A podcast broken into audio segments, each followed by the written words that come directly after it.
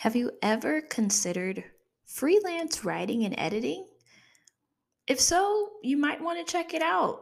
Join us on this episode of the Teachers Who Quit podcast. I'm chatting with one of the best episodes of the Teachers Who Quit podcast so far.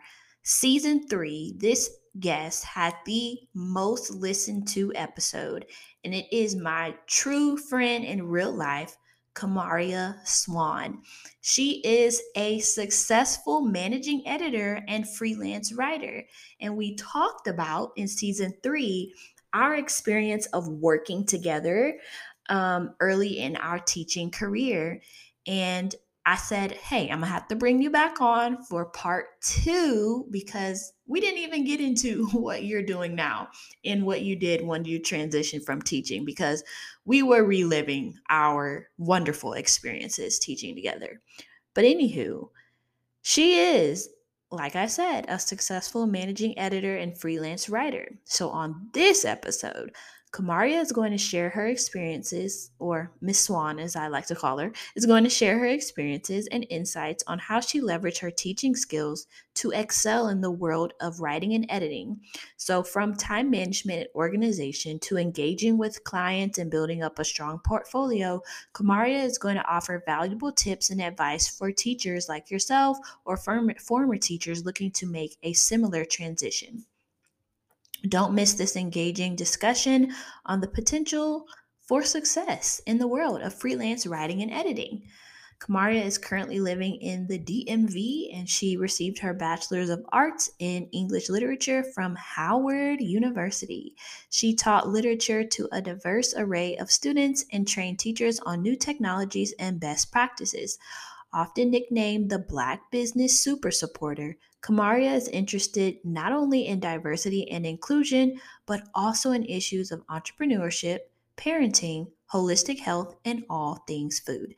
She is currently pursuing her Master's of Arts degree in writing from Johns Hopkins University while freelance writing for education and lifestyle publications and working on her debut middle grade novel. I'm so excited for this episode and I want to flag something for you. Kamaria is a fabulous mother, and you will hear some guest appearances in the background, but that is life. And these podcast episodes are all about having candid conversations. So please extend grace and understand that the audio here is not going to be perfect, but even in some of the audio is going to be a very powerful message for you. So enjoy this episode. Welcome to the Teachers Who Quit podcast, the number one podcast for teachers who quit or really want to. And I'm your host, Tierney, your ex teacher bestie. Enjoy the show. Miss Swan, I'm so excited to have you back on the podcast. I will tell you, last season, your episode was the most listened to episode. I actually had another person who I know in real life send me a text message after that episode dropped and was like, this episode is giving me life and like it really caused her to think about what she wanted to do next because that episode was all about um moving on as soon as you see like the first sign of red flags and that's kind of what i titled that episode. So I'm really glad that your story and our little experiences of struggling allow for someone else to kind of be encouraged. But anywho, glad to have you back on this um, podcast. How are you doing today? I'm doing good, thank you. How are you? I am doing all right. Very busy. Um, I am doing a lot of recording today, but I'm really excited. So, anywho, I want to kind of pick up where we left off. So we left off where we chronicled all the journeys of what it was like partnering together, our experiences, but then you specifically shared about kind of when we went our separate ways as far as like leaving the school where we were working together for our first three years. Um, you talked a little bit about um, what that experience was like even after you left and kind of like you saw continue to see kind of the same patterns and things like that and so that took us a long time to work through all of that journey so now share a little bit about what it is that you are currently doing Okay, so currently I'm the managing editor for a small nonprofit. Um, the nonprofit is actually based in the South in um, Mississippi, um, but I work virtually for them, so um, it doesn't really matter where I am. But yeah, I'm the managing editor for their blog. I manage their writers. They have freelance writers. They have um, regular contributors. So I manage all of those writers and make sure that they're contributing content and make sure that their content is um, just well written and post it to the blog regularly. And then also because in 2022, 2023, it's important to have a side hustle. So I I have a second job. It's super part time though, um, and then for that I just edit uh, academic courses for a small company. Um, they make online courses for students, and I kind of copy edit their work, make sure it's readable for the everyday student. That's really cool. I, I've always talked about that because you, you mentioned having a side hustle. I honestly call my side hustle my main hustle, and then my main nine to five, I call that my side hustle because it's all about mindset shifting over here and just kind of how I want to talk about it. Mm-hmm. Um, but I have been thinking about um, kind of how I want to structure things for the upcoming year. And one thing that I am beyond ready to like never have to do again is like do copywriting and like to I don't like it. And and it's kind of funny and crazy because when I started posting things online, that was literally back in 2015. Um, so shortly after we even started our journeys in education, and um, I started a blog. Okay, I started a blog, and I mean, I loved writing on that blog. I've had a couple of blogs actually um, over my past time dibbling and dabbling um, and I used to love writing like so much. And then it, I guess because I discovered video, I was like, ooh, this is really what I like the most. Just hit record and say what you need to say. Mm-hmm. Um, I just don't like to do that. So I, I think that's really cool that that's like a strength of yours and something that you really enjoy and that you're good at because it pains me. Like writing sales pages, and they're always talking about the copy, the copy, the copy of your sales pages. I'm like, oh my god! I, if I don't, if I can never put together another sales page in my life, I'll be so happy. So yeah. Anywho, I want to talk about though, um, you managing all these different contributors and writers for the nonprofit. So with you managing all these different stakeholders, like I can imagine that's kind of a lot of different things and a lot of different human beings to juggle and to work with. So, like, do you feel that any of the skills that you have developed and honed and has really become your expertise from your experience teaching and education have transferred over into helping you be successful with managing all these different stakeholders? Yeah, I think actually that's what uh, was a strength of mine in the interview when I was able to give them examples of like how I have dealt with parents and yes, yes, complicated parents or you know parents who just you know come at you with you know their different type of ways of communication and you kind of have to respond you know professionally um, but also get the point across. And so I had to give a lot of those examples in my interview. And I think that that really was, that showed them um, how good I would be at responding because that is a big part of the job. There are people, there are writers who feel entitled or Ooh. they deserve a certain amount of pay that we're just not willing to give them. And, you know, they come to me with the attitude, and I kind of have to respond to them um, professionally, but also get the point across that you know we just can't meet your needs at this time. I'm so sorry. Okay, yeah. Yeah, respectfully, we, we just can't meet your needs. You're gonna have to take your talents elsewhere. Um, I hear you on that, boy. Mm-mm. When I think about that first school we worked at, Miss Swan, you know them parents, mm. they tried me too many times.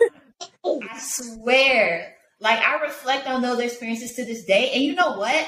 I became so excited to mm. become a school leader and to um, be able to like go to bat for teachers. And I tell you, Miss Swan, even when I was a dean, when I do, did the AP thing, mm.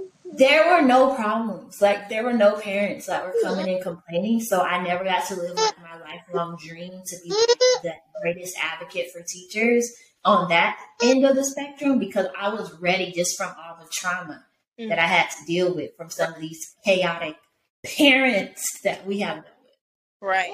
But they love Miss Swan. For anyone listening, like the parents we had um, at our first school, they love Miss Swan.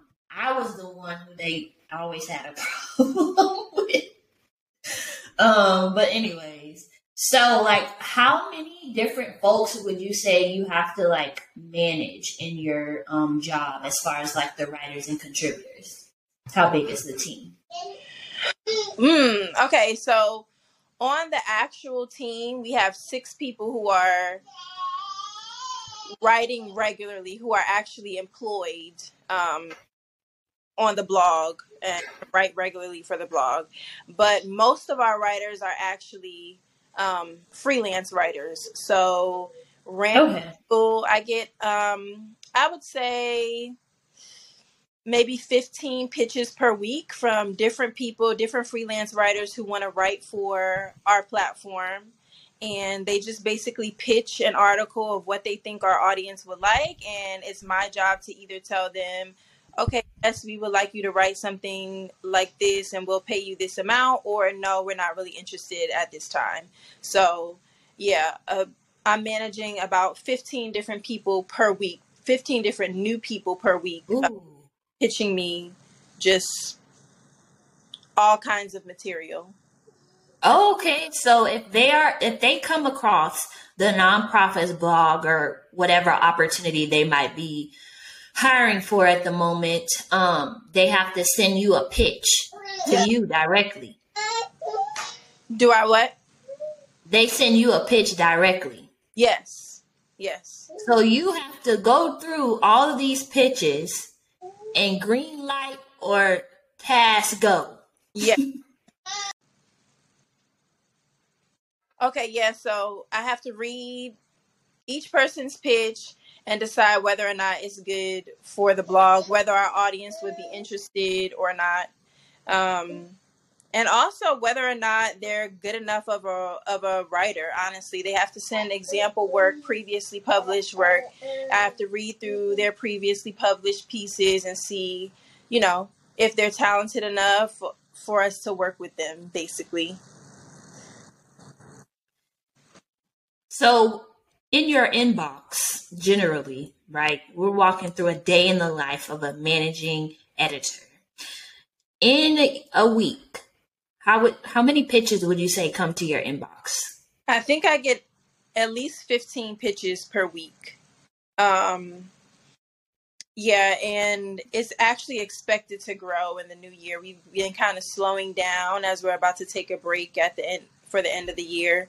Um, and they're expecting to grow to be even more pitches starting in January and February. So yeah, at least And it's just you.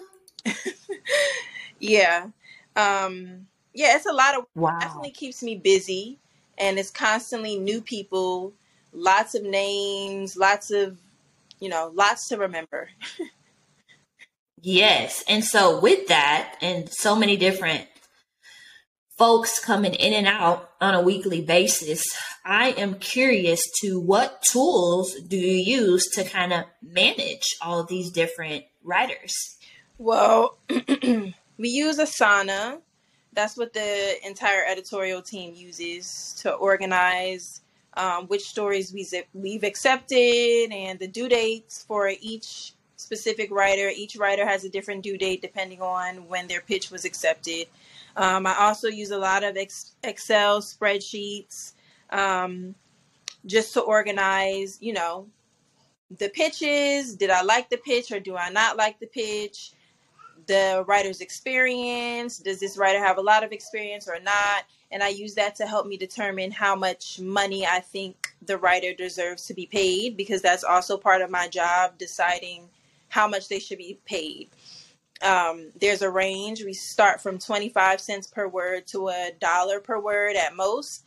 And I have to determine how much experience this person has, how good their article might be, and decide, you know, how much we're willing to pay this person based on all of that. So a lot of Excel spreadsheets. Um, and yeah, I think that's those are the two tools I use most for interacting with the writers and keeping up with the contributors and the writers. Okay, so I'm very familiar with Asana and, um, of course, Excel. I am a ClickUp fan and I use ClickUp a lot. Um,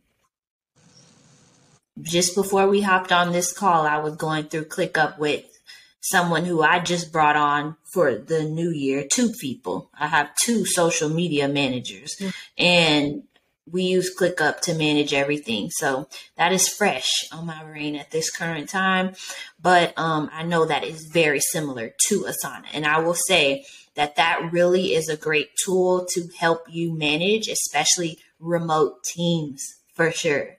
I've even thought about what it would look like to use one of those project management platforms at a school based setting or in a school based role.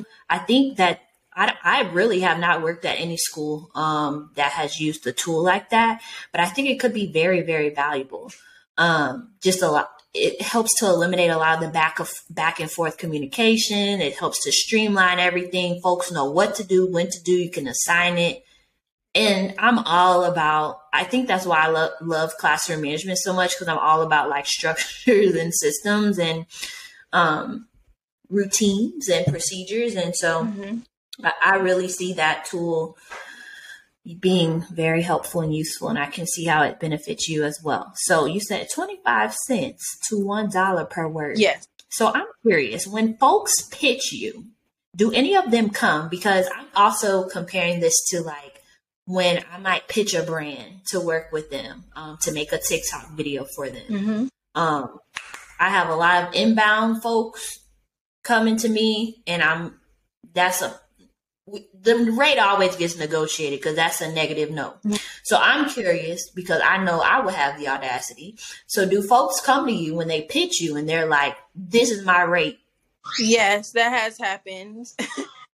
So, do you negotiate that or how do you handle that because you have a budget? We do negotiate. Um, I would I would say though that sometimes though when a person comes to us with a certain rate, we just can't um, we just can't accept their rate sometimes, especially if they don't have the experience that we would pay that kind of money for. Um, right. So yeah, we are willing to negotiate, and I think that our company is actually really good about negotiating and paying people what they're worth. If you have really good past uh, previously published articles and you are super easy to work with, like we're definitely going to go up on the price with you because we see your worth, we see your value. Um, but a lot of writers come to us, new writers, and they're like, I want to be paid this much. We don't even know them yet. Um, we don't have any experience yet. We don't know if it's going to be an easy relationship or if you're, you know, it's going to take a lot to edit your work. So um, that's kind of like a red flag, I would say, when someone comes to us with a super high price and we haven't, we have established no relationship with you yet. Um, so that's kind of a red flag. But yeah, we are willing to negotiate though, depending on your experience. This is really great. This is going in a whole nother direction that I didn't think because I just have so much genuine curiosity myself. Um, so I'm curious when um, someone comes to you and they're maybe more established and they might have a portfolio of their work samples. And then they also have testimonials of other companies who's, who have worked with them and have raved about them and how professional they are and how easygoing they are to work with. Um, I can imagine how that would position somebody to be able to receive a higher rate. I'm curious, what does it take to get one dollar per word? Because I know some blog posts when when I when I've done my research, it's important for blogs to rank, right? With that SEO optimization.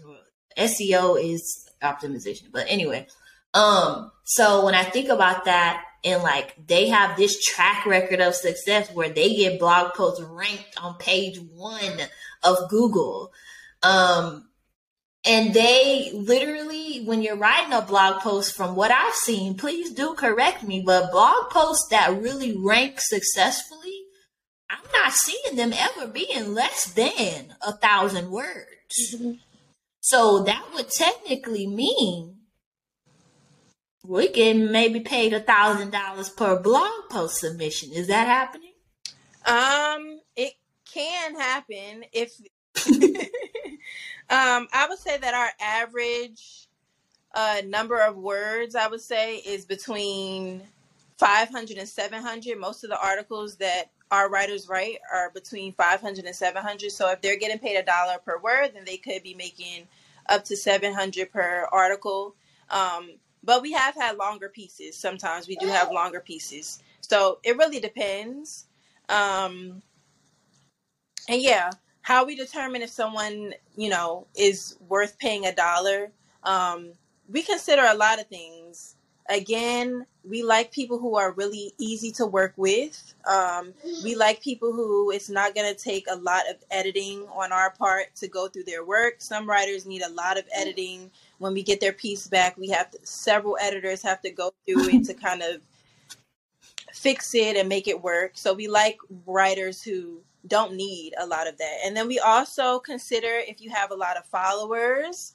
Um, if you already have a big following and then of course your previous work so if you have like all of those things going for you we're definitely we're definitely willing to pay that dollar wait so this is literally this is literally like the same thing so i forgot that influencers and um, content creators can literally pitch content that is written content because my brain is just so stuck on video because that's all I do, really, right? And of course, this podcast or whatever, but I'm always thinking about when I'm working with a brand, a company, or organization or what have you. It's always like I'm producing a video content piece for them, but it's literally the same thing. They're just producing a written mm-hmm. deliverable to you all. Mm-hmm. Um, ooh.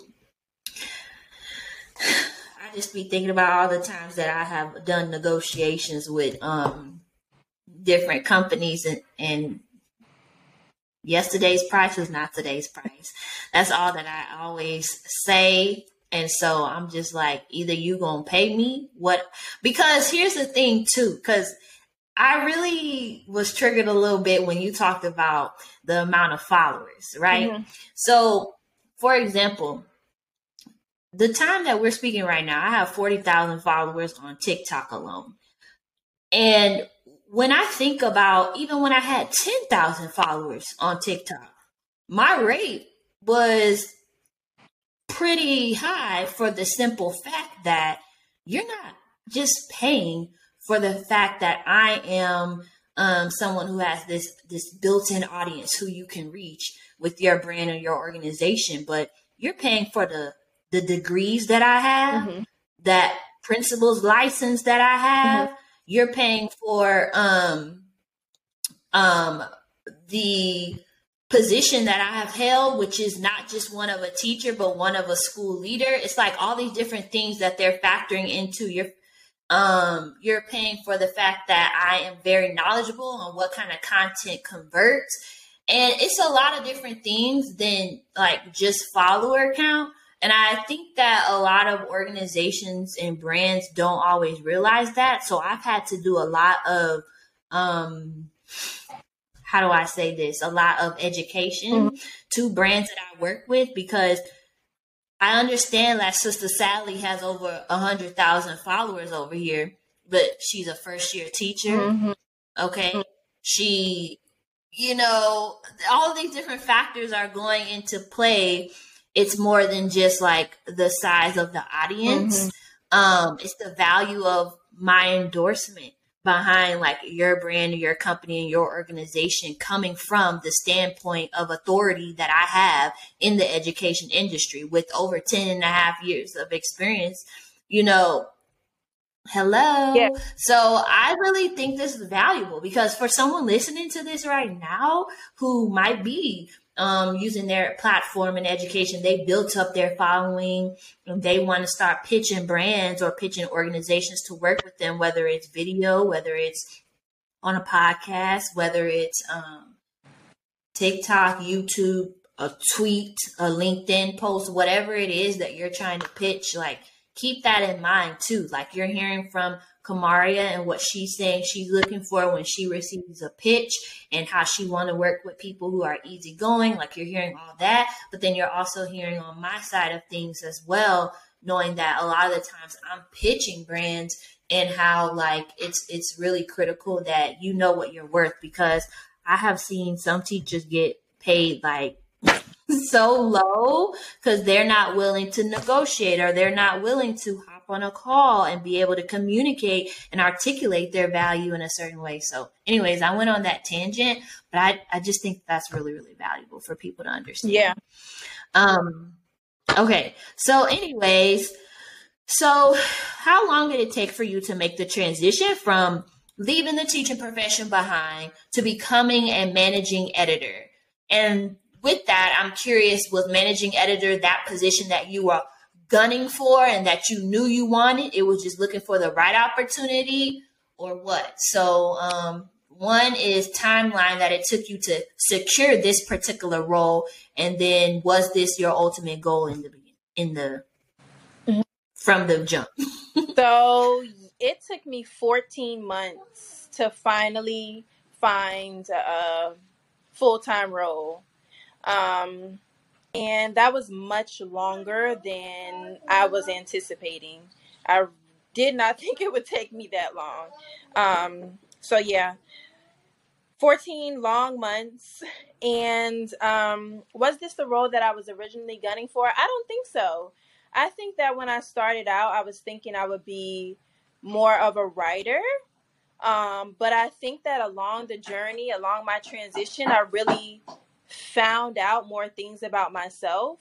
And i think that actually becoming a managing editor is editor is better for me than what i thought i wanted.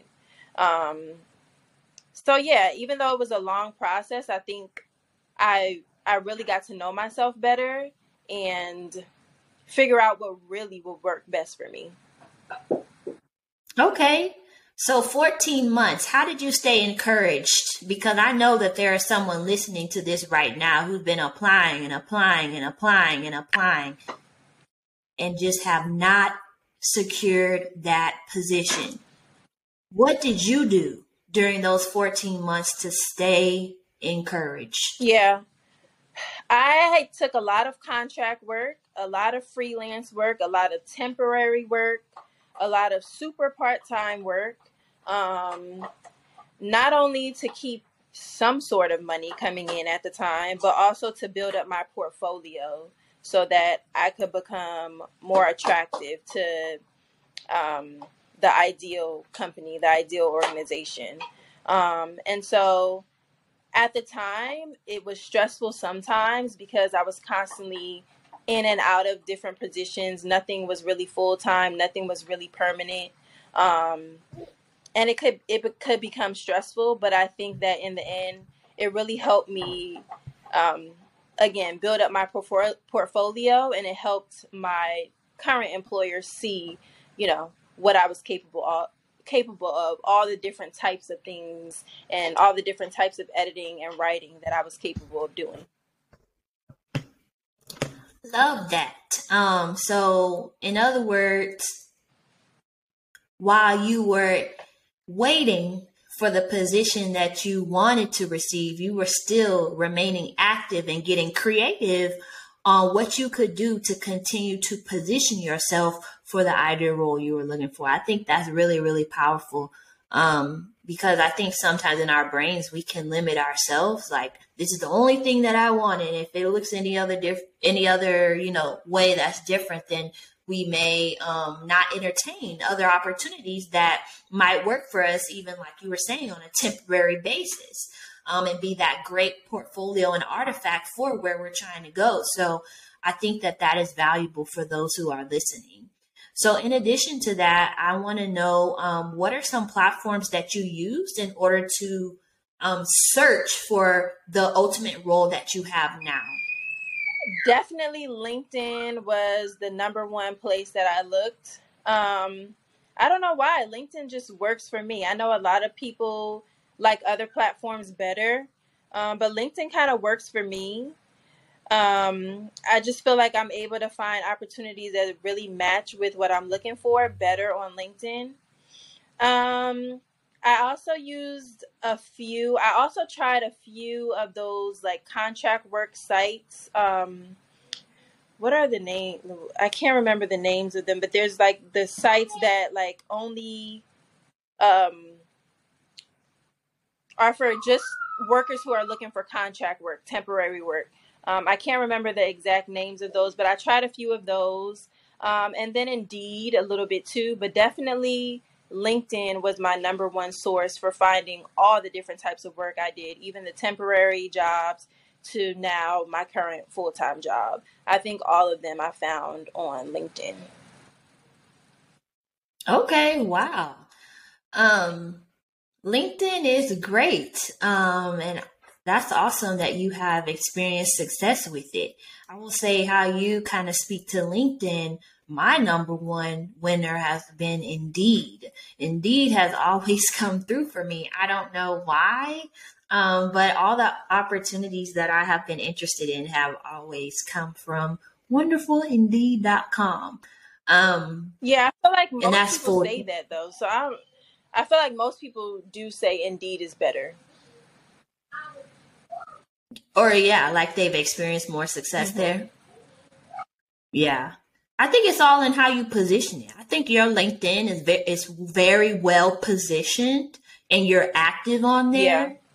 Whereas for me, my LinkedIn for most of the time has been a ghost town. so it's like I have it and it's like that static page, but I'm not actively like connecting with folks and things like that. I really don't. Um, so yeah, I think it's all in how you use the tool and leverage the platform for sure.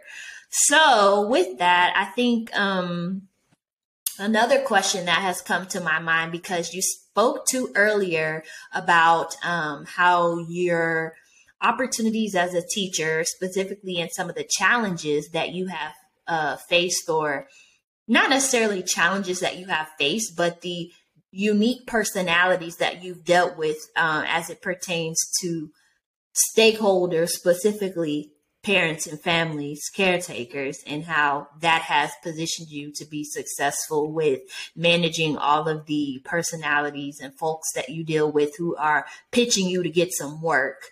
Um, what other things or experiences from teaching um, do you feel are skills that you have been able to easily transfer into this work as a managing editor that allowed you to be successful? Definitely the number one would be multitasking. Mm. I was doing it all all at the same time, like too much all at the same time.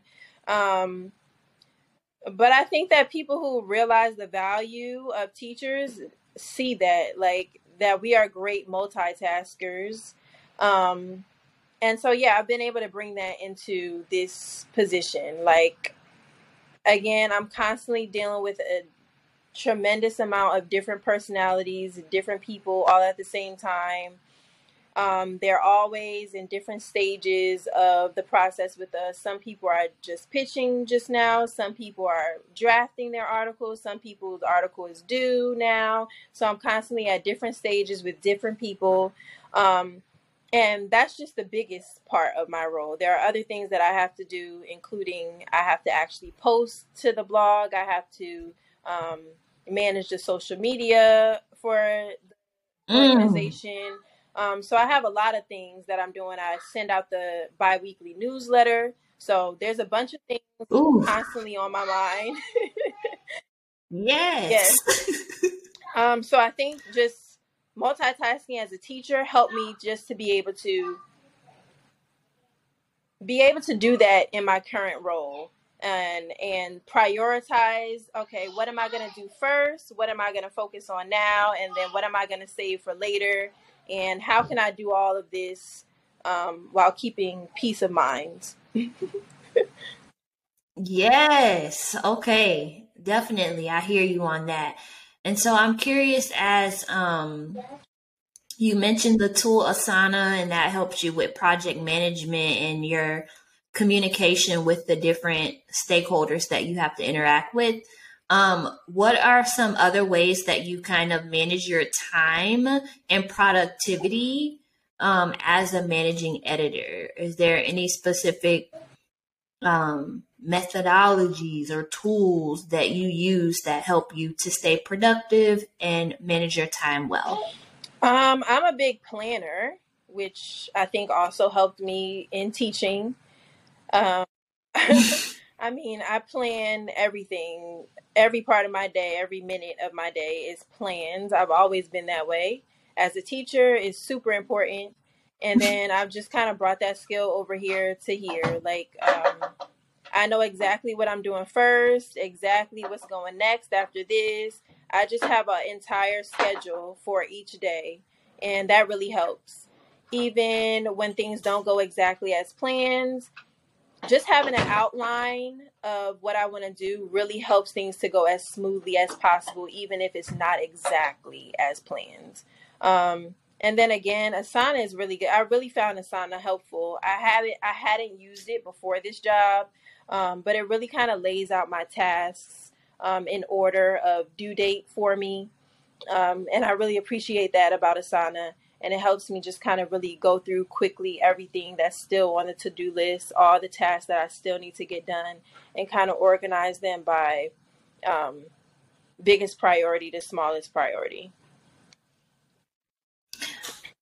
oh i like that um, i learned something new about you i didn't know you were um, that much of a planner i really didn't and you were like i've always been that way i was like maybe I just wasn't observant when we were working together.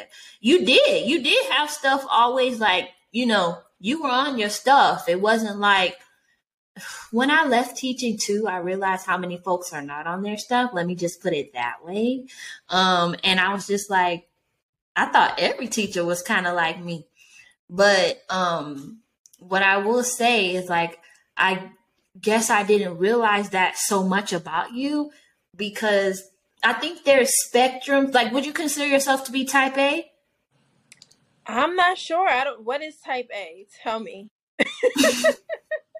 I had like the type A personality and type B. So you know how they like, I guess, stereotype. Type A folks is like playing to the T. Like there was a TikTok audio um, that was going around like months and months ago. Might even been a year ago by now, but it was like, um, I would love to go with the flow, but what time does the flow start? like I'm that kind of person. Um, and so I, I've always been like, yeah, I'm type A. Like we're not doing nothing fly by the seat of my pants. Everything is planned out. If it's not on the calendar, it ain't happening. Um, so I consider that to be type A, and then type B is like more chill and go with the flow. I'm I always thought you were chill and go with the flow, Miss Swan. I'm not. I definitely had those scripted lesson plans where everything I was going to say inside the lesson plan. Yes, I'm a big planner. Like I have, I I can't remember what I'm gonna do unless I have it written down and you know printed out in front of me. Like I can't. So yeah, I, I've always been that way. I'm not sure why why that wasn't like I guess obvious or anything. I don't know, but definitely. I guess because like I honestly I can't think. I've never seen you teach. Like yeah. I've never gone. You know, we never were able to go into each other's classrooms and see us teach and stuff yeah. like that. So I guess um I don't know. I guess because I don't know. I just I always thought you. I, I thought I was just always that like uptight like person, da, da, da, and which I was like in every facet we know. But like I guess because I saw you always being just like calm, cool, and collected, I think that's an assumption maybe that I made, and I was just like, just want to just chill, go with the flow on everything. So the fact that you said you scripted lessons, I was like, what? I never knew that. I really did. Never yes. knew that. Because I would not um, what I so Miss Swan, you're type A. So I think there's levels to type A, and I think type A. This this is this is good for folks to know. You can be more type A like me, like as far as like just being super. I'm not going with the flow ever. Like it's not happening. I think that has had to happen. I think like God has made like times in my life where I've had to go with the flow, and that's yeah. okay. But I always rather have a mm-hmm. plan. I'd rather have a plan than not know.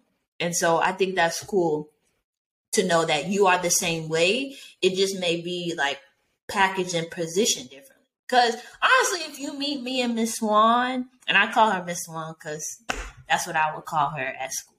so um, if you were to meet us, you would clearly see like a difference. But again, like we talked about in the last episode, we were definitely complementary to each other. Is that how you would say yeah. it? Where it just flowed nicely. So I guess because I was like, dang, Miss Swan has like all the qualities and traits that I do not have. I just was like, what? Type A? That kind of shocked me. But that's really cool. So I'm curious because I use a planner. I don't really use a planner, Miss Swan, to be honest with you. Like I use a um thing it's called a top three. So I write down my top three for each mm-hmm. day. And that's really what I do. Like I even purchased this planner for like $50 for 2023. Mm-hmm. And it is so cute. I thought I had it nearby. I don't. But it's like soft blue and it says 2023 in gold on it. And I'm like, yes. I saw this video of this girl using it who created it, and I was just like, this is perfect. Like, I'm so excited. I'm going to be using mm-hmm. this. And I was like, okay, sit down and open up this planner and start planning your year. And I just could not do it.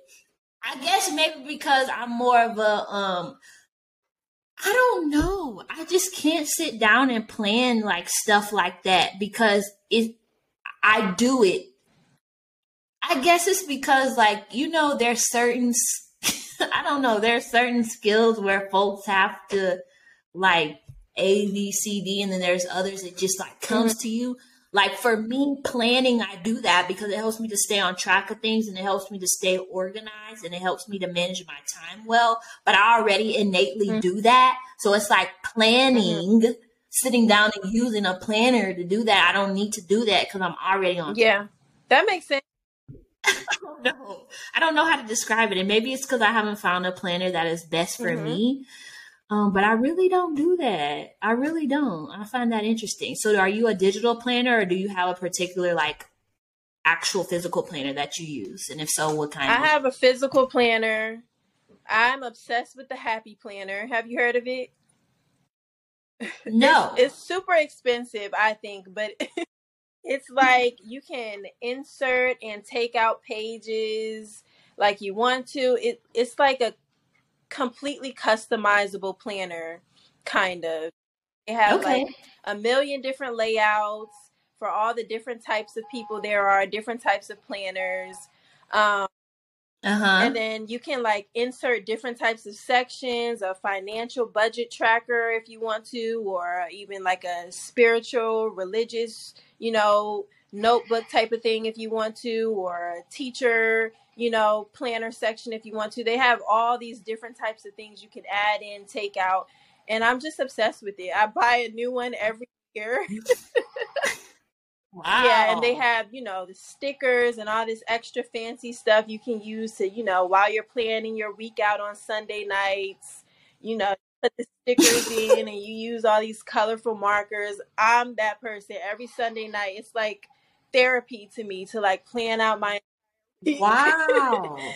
in this like, you know, super cute but also really helpful for me and productive way. So yeah, I'm a happy planner. okay. I might need to check that one out. Maybe that's that's what I need. But I promise you this is gonna sit on my shelf. Um, but I do live by a good Google Calendar. Now, I think I use Google Calendar heavily because like I have meetings like podcast recording or I need to go live or you need to um, send out your weekly email or you need to schedule your launch sequence that's coming up for your coaching program like all those different things that I need that I have to plan out for like the business side yeah, I, I do use a good planner. But again, I only use like a digital planner and it's truly Google Calendar. And then I also use um my uh what is that called? The top three notebook that I have, and that's literally it. So I'm gonna have to check out Happy Planner. I don't know if I can plan my life. I guess because my life is so chill and low key. Like, what do I do? Podcast and run my online business and then watch YouTube videos so my eyes bleed. Like that's literally the totality of my life plus eat. So because I'm not like Miss Swan. Miss Swan is a proud mother of two two beautiful children, y'all. Um I mean, Miss Swan, and she has a lot going on, and I, I really don't. But um, yeah, I can. you have a lot going on. You definitely. I can see how your happy planner w- will benefit you because another thing that I wanted to talk about, speaking of you being a mom and then you're managing editor and all of that going on, um, you said how this position lets you work remotely. So is that something you were really looking for a remote position to fit your lifestyle? Yes, I think that also was a part of what took so long because I was really specific about what I was looking for. So I turned down a lot of things that were on site. Yeah. And then also some positions were remote, but the schedule was too strict or rigid for me because I have my kids home with me all the time right now. I'm I'm thinking about homeschooling also. So What? I can't really have a strict schedule where I'm like constantly on video all the time or like I have to be this time all the time. Like I just need more Right. flexible. Um so yeah, this job is not only flexible in location but also flexible in hours. Like I can work super late at night after my kids are asleep or I can work during their nap time. Of course, we have Yeah. meetings that I have to attend, but for the most part, I'm able to just Mhm. structure my own schedule each day around whatever I'm doing with my kids. So that was really important to me, and I think that also was a reason why it took so long to find a matching opportunity. Yes, I love that though because that's a really good message, folks who are listening to this. Um, I understand that you wanted to leave teaching, or some of you have already left teaching and you're just trying to secure that next position. But let me tell you something be very patient and be very willing to wait for the opportunity that is going to be the best fit for you. Because I will tell you, when I left teaching, and if you listen to the other seasons, there's three, I share a little bit even more about my story every single season. And I talk specifically about there was one role and one role only that I wanted when I was leaving teaching, and that was to become a dean of school culture. Anything else I did not want to do. I didn't care. I don't care what it is. I don't care what it does. I don't care how much it paid. I knew that there was one role that I would be happy doing, and that was a dean of school culture. And I was very picky about what I entertained. And to be honest with you, the school where I did become a dean of school culture, I was originally interviewing to become the dean of instruction. And then I saw they posted dean of culture, and I was like, hold on, this the dream job. I need to go over here and go this way. So with that, I tell you, be very picky. It's and that's okay to do. And I think that's really Yeah. encouraging. So with that, honestly, you know, this has been amazing because there's one last thing I want to ask you about before we close. And that would be I saw that you are writing a book, a novel. Yes, I am. I'm writing a middle grade novel.